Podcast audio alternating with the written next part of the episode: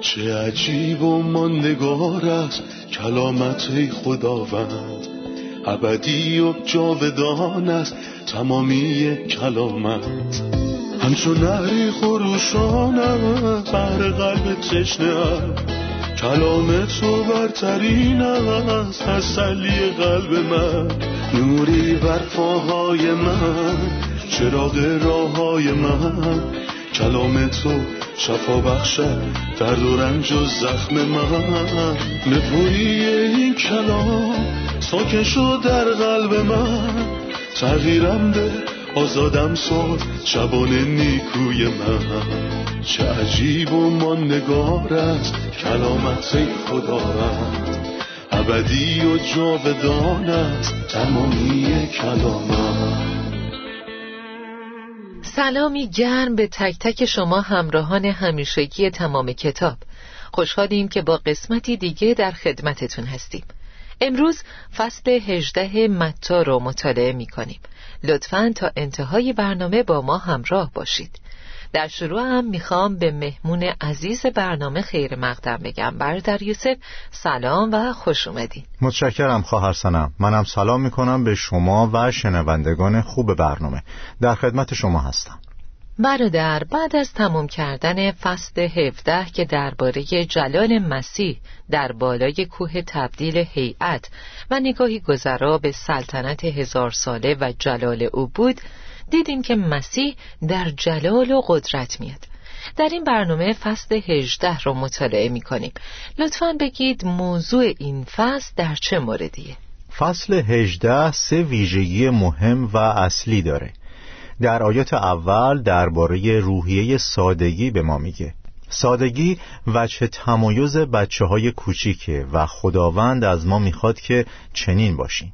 بعد از آیه پانزده تا آیه بیست درباره روحیه به دست آوردن صحبت می‌کنه و در آخر به روحیه بخشش اشاره می‌کنه که از آیه بیست تا پایان فصل رو در بر می‌گیره. ما با استفاده از این سه موضوع می‌تونیم فصل هجده رو خلاصه کنیم. البته روحیه سادگی در ارتباط با ملکوته. آیت این فصل رو می‌خونم. در آن وقت شاگردان نزد عیسی آمده از او پرسیدند چه کسی در پادشاهی آسمان از همه بزرگتر است؟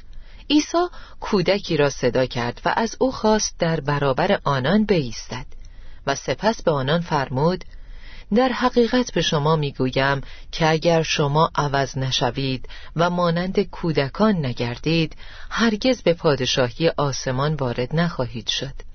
در پادشاهی آسمان آن کسی از همه بزرگتر است که خود را فروتن سازد و مانند این کودک بشود.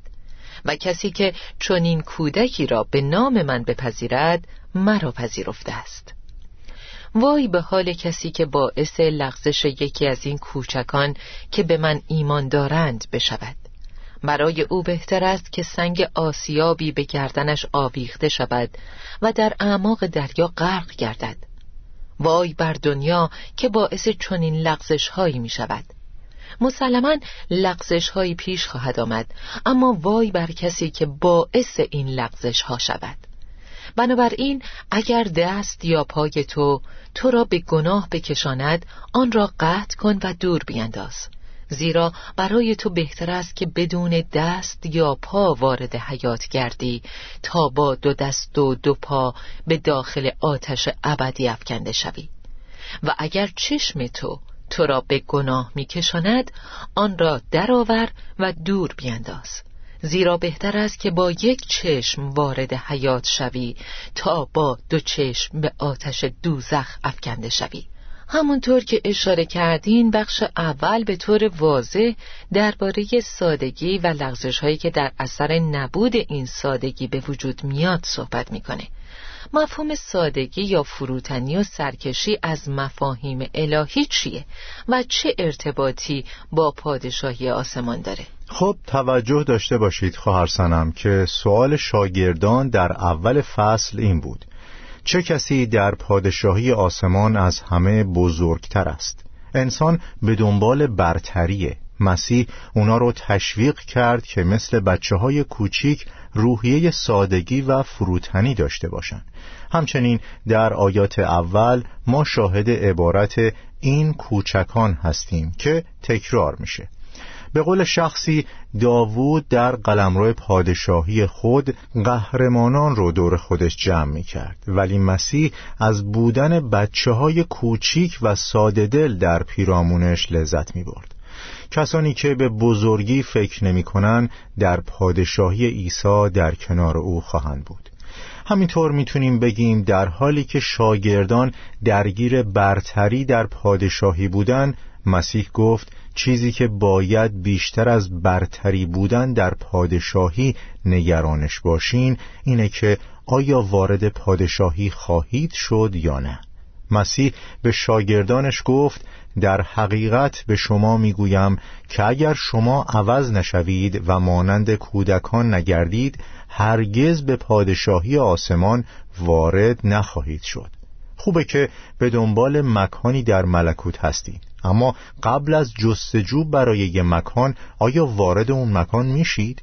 اگه عوض نشین و مثل کودکان ساده و فروتن نباشین نمی‌تونین وارد بشین پس سادگی و فروتنی گذرنامه ورود به پادشاهی آسمانه درست بعد از این عیسی درباره لغزش ها صحبت می‌کنه لغزش چیه؟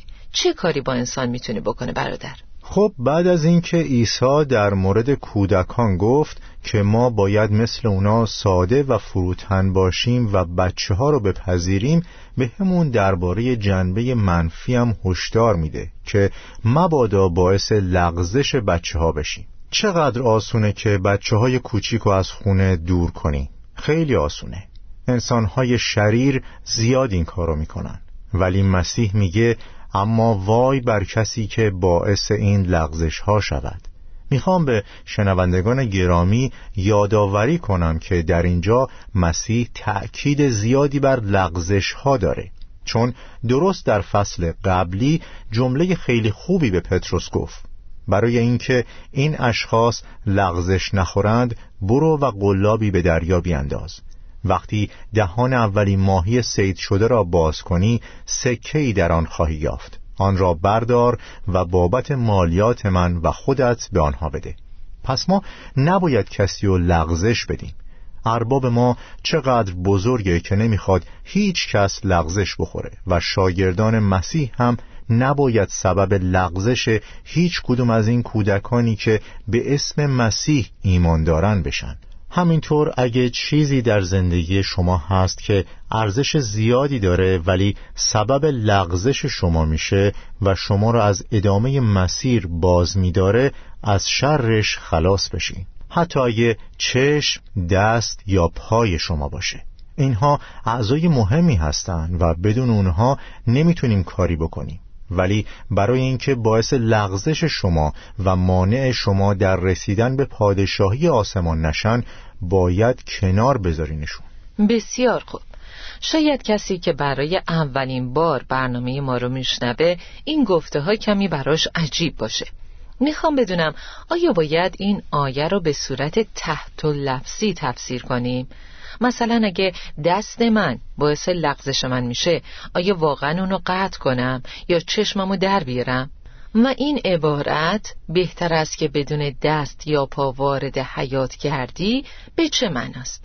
تعلیم یا تفسیر این آیات رو برامون توضیح بدیم مطمئنا تفسیر تحت لفظی این آیات بیمناست اما منظور خداوند اینه که اگه گرانبهاترین چیزهایی که در زندگی دارین مانند چشم که با ارزشن ولی مانع ورود شما به پادشاهی آسمان میشن پس بهتر نیست شما بدون چشم وارد حیات جاودان بشین.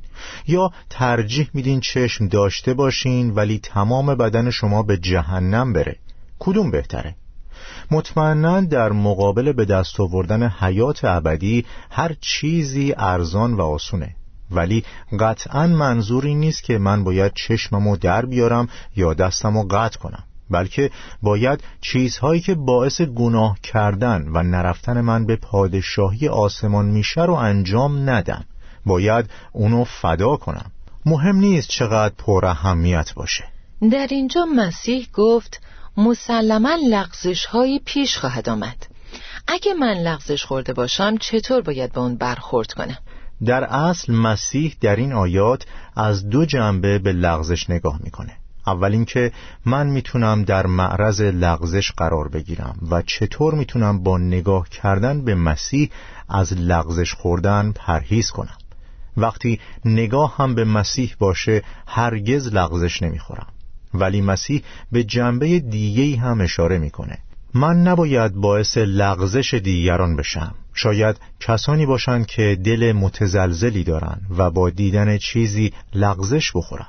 اگر کسی تو را که شخص دانایی هستی بر سر سفره بتکده نشسته ببیند آیا این کار تو کسی را که دارای وجدان ضعیفی است به خوردن قربانی های بت تشویق نخواهد کرد؟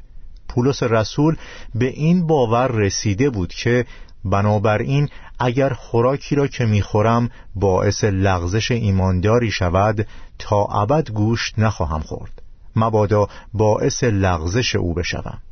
در اینجا مسیح میگه اگه کسی باعث لغزش دیگری بشه برای او بهتر است که سنگ آسیابی به گردنش آویخته شود و در اعماق دریا غرق گردد.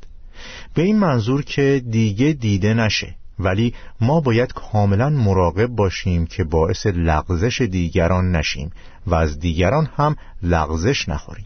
پس استاد به ما یاد داده که به انسانها نگاه نکنیم و از رفتار اونا سرمشق نگیریم و لغزش نخوریم. همینطور مراقب رفتار خودمونم باشیم که باعث لغزش دیگران نباشیم.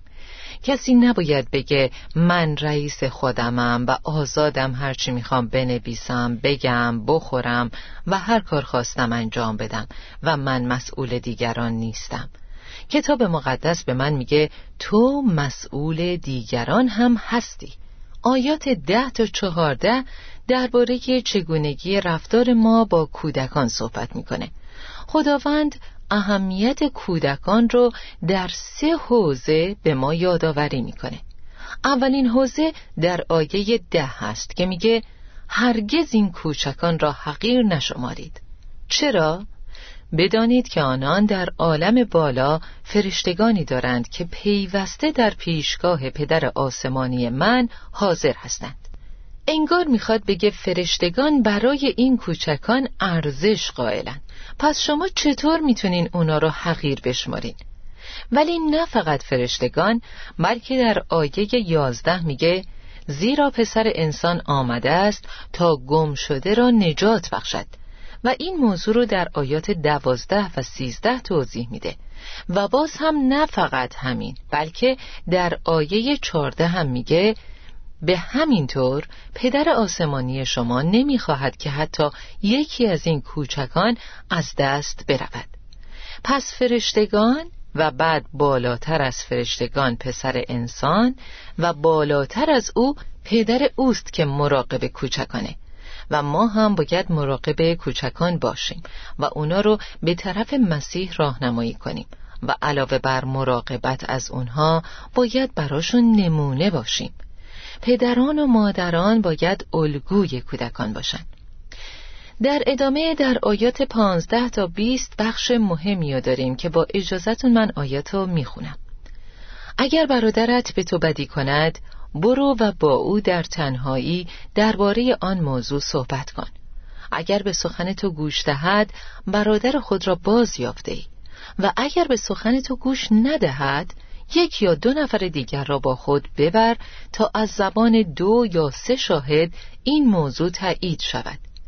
اگر حاضر نیست سخنان آنان را بشنود موضوع را به اطلاع کلیسا برسان و اگر حاضر نشود به کلیسا گوش دهد با او مثل یک بیگانه یا باجگیر رفتار کن.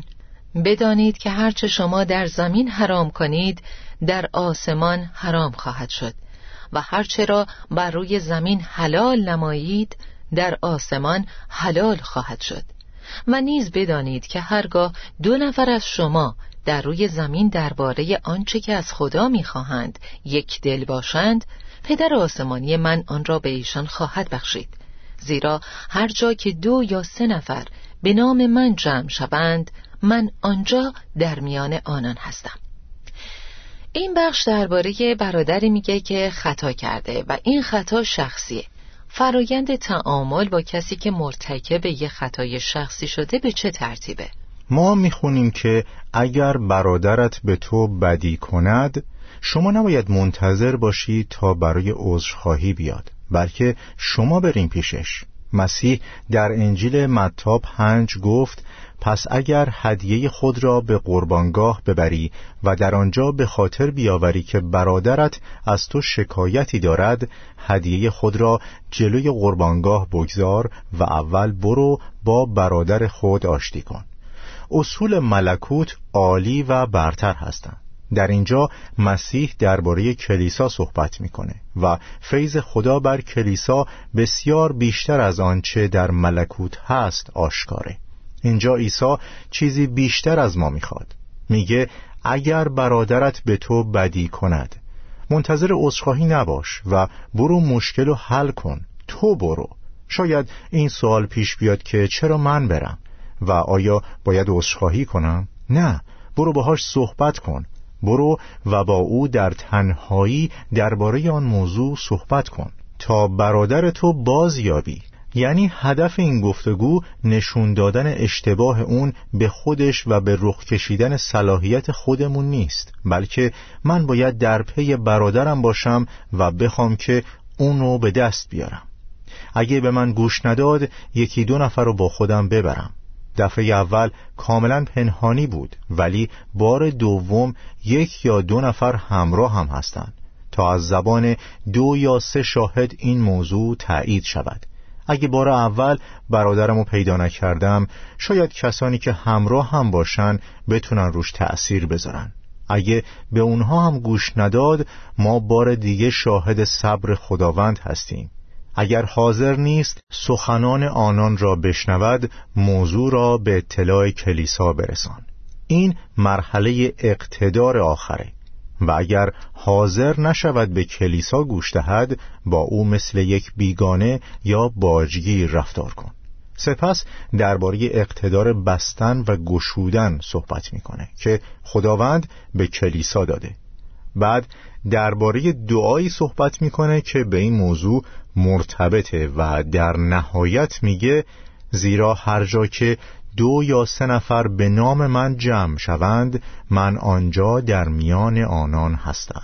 شما درباره کلیسا گفتید و این دومین باره که در انجیل متا به کلیسا اشاره می‌کنه.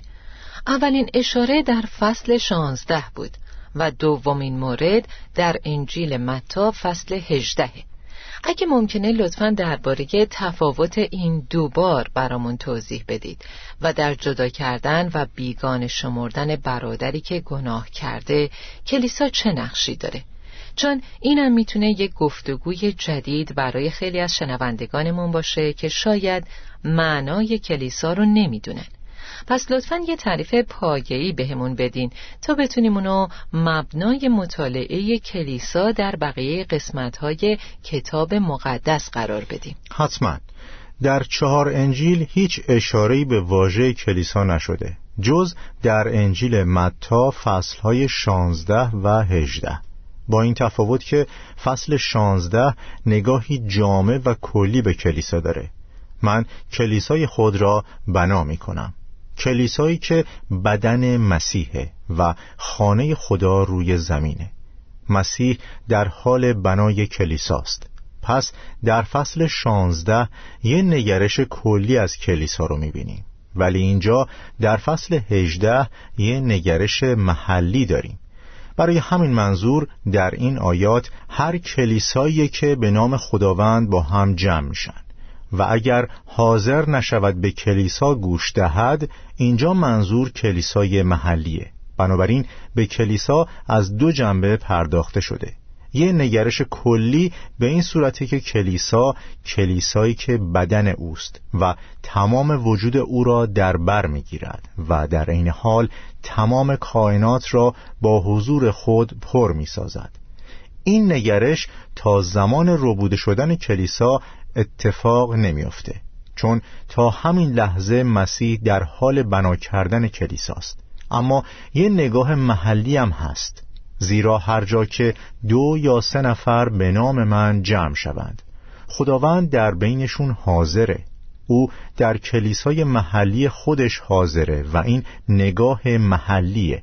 هر زمان که کلیسا با هم در مکانی جمع بشن مثل اول قرنتیان چهارده کلیسای محلی شکل می‌گیره. منظور کلام خدا کل بدن مسیح در تمام دنیا نیست چون همشون که نمی‌تونن در یه نقطه از زمین با هم جمع بشن بلکه یه اجتماع محلی نمایانگر بدن مسیح در تمام دنیاست. وقتی شما یه سطل آب بیارین و بگین که این آب دریاست در حقیقت این همه آب دریا نیست بلکه نماینده و نمونه ای از آب دریاست برای همینه که کلیسای محلی از خداوند اختیار یافته تا ببنده و باز کنه. هرچه شما در زمین حرام کنید در آسمان حرام خواهد شد و هرچه را بر روی زمین حلال نمایید در آسمان حلال خواهد شد. و سوء برداشتی از این آیه وجود داره. یه اشتباه هولناک که به طور خاص در قرون وسطا تأثیر به سزایی داشت یعنی محرومیت هایی توسط اسقف ها و پاپ ها انجام می شد که حتی پادشاهان هم می ترسیدن. ولی منظور از این آیات چیزی نیست که در قرون وسطا انجام می شده آیا کلیسا این حق داره که شخص رو از رفتن به آسمان محروم کنه؟ هیچ انسانی چنین اختیاری نداره مفهوم بستن و باز کردن یا حلال و حروم کردنی که در اینجا نوشته رو می‌تونیم از کتابهای اول و دوم قرنتیان متوجه بشیم. چه مفهومی؟ پذیرش به عضو شدن در کلیسا و ترد کردن. چه کسی حق داره شخصی که یه ایماندار حقیقی هست و در جماعت مؤمنین بپذیره؟ کلیسا. چه کسی اختیار داره که شخص شریر رو از شرکت در جمع ایمانداران منع کنه؟ منظورم از شخص شریر کسیه که اصرار داره در گناه زندگی کنه و نمی‌خواد توبه کنه. چه کسی؟ کلیسا. پس اختیار بستن و باز کردن تنها یعنی پذیرش و ترد و هیچ ارتباطی هم به ورود به آسمان یا آمرزش ابدی گناهان نداره. چون این اختیار فقط مال مسیحه. ممنونم بردر یوسف. برای این توضیحات عالی و کاربردی استراحت کوتاهی می‌کنیم و با ادامه درس برمیگردیم.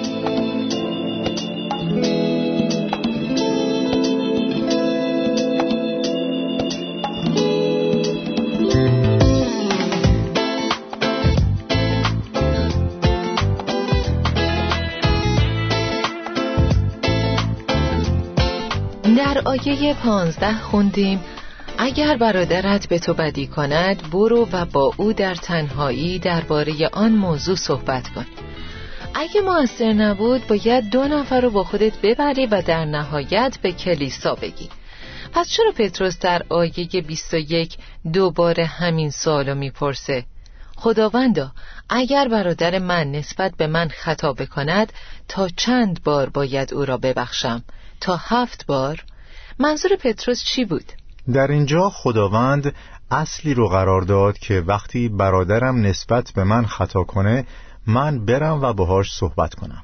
ولی سوال پتروس کمی متفاوته. می‌پرسه تا چند بار؟ یعنی برادرم به من خطا میورزه و من اونو یک بار دیگه میبخشم و دوباره هم میبخشم و باز هم میبخشم و باز هم میبخشم. ولی تا چند مرتبه؟ چرا اینو پرسید؟ چون یهودیان درکشون اینطور بود که شما می‌تونین تا سه مرتبه خطای برادرتون رو ببخشید با استناد به چه چیزی؟ به نبوت آموس یک و دو که میگه به سبب سه یا چهار تقصیر از عقوبت آنان نخواهم گذشت پس من سه بار میبخشم و بار چهارم دیگه نه ولی وقتی پتروس احساس کرد که مسیح بیشتر از شریعت فیض داره پرسید آیا تا هفت مرتبه؟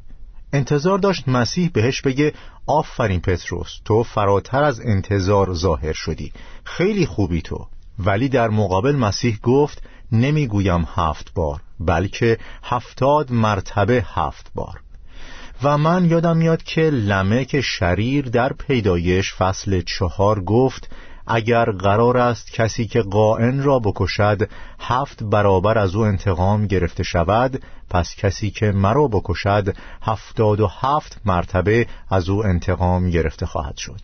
ولی مسیح در اینجا نمیگه هفت یا هفتاد و هفت بلکه میگه هفتاد مرتبه هفت بار. البته به معنای این نیست که من 490 مرتبه گناه برادرم رو تحمل کنم و برای خطای 491 بهش بگم نه دیگه از تعداد مجاز گذشتی و ظرفیت تکمیل شد و یا رد شدی. منظور از این اعداد اینه که نشمارید. چرا نباید بشماریم؟ چون مسیح در ادامه این مسئله میاره. مسیح چند بار منو بخشیده؟ با توجه به نه شش گناهان ما به آسمان ها می رسد پس وقتی من برادرمو که به من خطا کرده میبخشم قطعا اون خطایی که برادرم نسبت به من مرتکب شده در قیاس با گناه یا گناهانی که من علیه خدا مرتکب شدم هیچی نیست. بسیار خوب. لطفا درباره مسئله که بهش اشاره کردین توضیح بدید تا شنوندگان عزیز ما بتونن موضوع رو دنبال کنن. مسئله دو غلام و قرض هاشون بله دقیقا. پادشاهی بود که به یکی از غلامانش مبلغ بسیار هنگفتی داده بود یعنی ده هزار قنطار. گفته میشه پولی که به هیرودیس داده می شده یعنی حقوق سالیانه هیرودیس 900 قنطار بوده. این شخص ده هزار قنتار به پادشاه بدهکار بوده. پس این رقم خیلی هنگفتی بوده. غیر ممکنه این غلام یا هر غلام دیگهی در دنیا بتونه این پولو پس بده. و این دقیقا تصویری از ما و بدهی ماست. چه کسی می‌تونه به خدا کفاره گناهانی رو که کردیم بپردازه؟ زیرا ارزش زندگی یک انسان بسیار گرانبهاست و هیچ چیز در مقابل آن کفایت نمی کند هیچ کس نمی تواند تاوان جان خود را بدهد و یا بهای زندگی خود را به خدا بپردازد. ولی پادشاه در این مثل می‌بینه که این غلام فقیره و همه ده هزار قنتار بدهی اونو میبخشه. ولی بدبختانه وقتی اون غلام از پیش پادشاه میره غلامی رو می‌بینه که ازش صد دینار طلبکار بوده که حقوق چهار ماه خادمه و گلویش را فشرده گفت بدهی خود را به من بپرداز. آن شخص به پای همکار خود افتاد و گفت به من مهلت بده پول تو را می پردازم اما او قبول نکرد و آن مرد را به زندان انداخت تا بدهی خود را بپردازد خادمان دیگری که این ماجرا را دیدند بسیار ناراحت شدند و به نزد ارباب خود رفته تمام جریان را به اطلاع او رسانیدند و گفتند پادشاه می‌دونی غلامی که ده هزار قنتار بدهی او رو بخشیدی چه کار کرده؟ پادشاه عصبانی شد و اونو احزار کرده و گفت ای غلام شریر به خاطر خواهشی که از من کردی من همه بدهی تو را به تو بخشیدم آیا نمی باید همینطور که من دلم برای تو سوخت تو هم به همکار خود ترحم می کردی؟ ارباب آنقدر خشمگین شد که آن غلام را به زندان انداخت و دستور داد تنبیه شود و تا وقتی تمام بدهی خود را نپرداخته است آزاد نشود.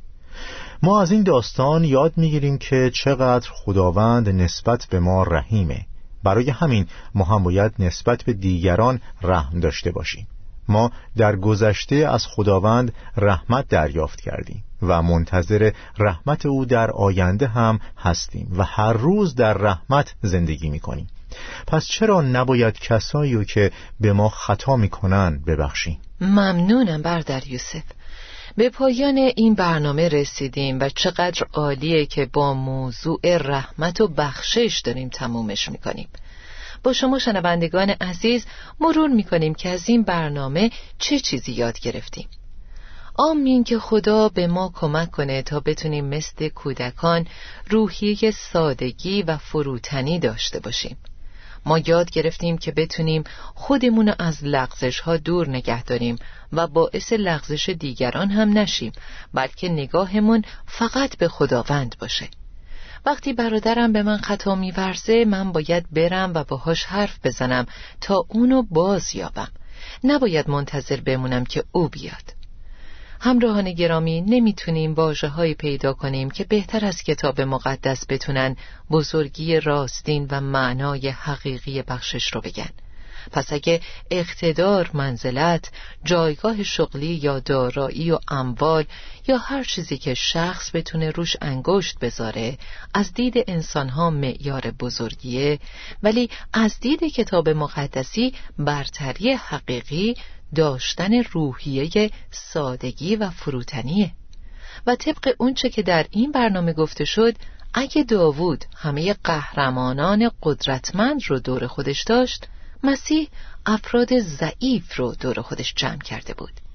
فروتنی ویژگی کسانیه که وارد پادشاهی آسمان میشن. اما شما نباید به دنبال معنی بخشش به جاهای دور برین.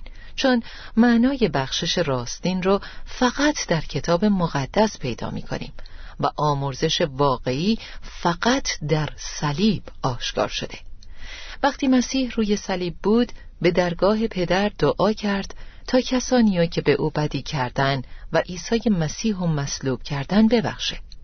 عزیزان شاید از اینکه شخصی از همسایگان یا خیشاوندانتون به شما بدی کرده احساس ناراحتی می‌کنید. هیچ چیزی به شما قدرت بخشش این شخص خداکار رو نمیده.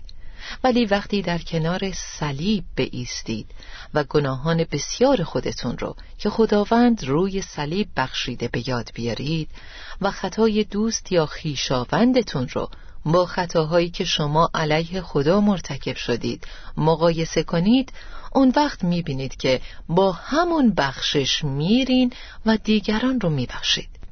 مسیح گفت دشمنان خود را دوست بدارید و برای کسانی که به شما آزار میرسانند دعا کنید.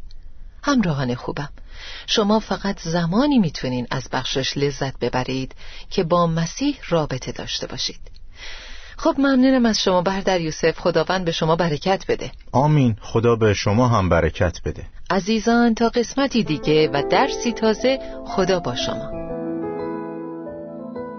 چه عجیب و ماندگار است کلامت خداوند. ابدی و جاودان است تمامی کلامت. همچون نهری خروشانم بر قلب تشنه کلام تو برترین است تسلی قلب من نوری بر پاهای من چراغ راه های من.